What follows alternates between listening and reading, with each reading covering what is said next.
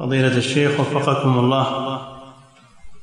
رجل مقيم في بلاد الكفر طلق زوجته ولها منه بنت وهو يريد الهجرة ولكن أم البنت رفضت أن يأخذها معه.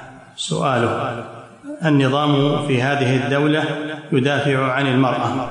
يقول بماذا تنصحونني؟ هل أهاجر أو أبقى عند ابنتي؟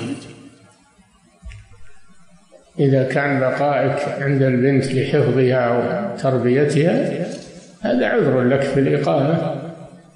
أما إذا كان ما تتمكن من تربيتها وتوجيهها فهاجر في نفسك.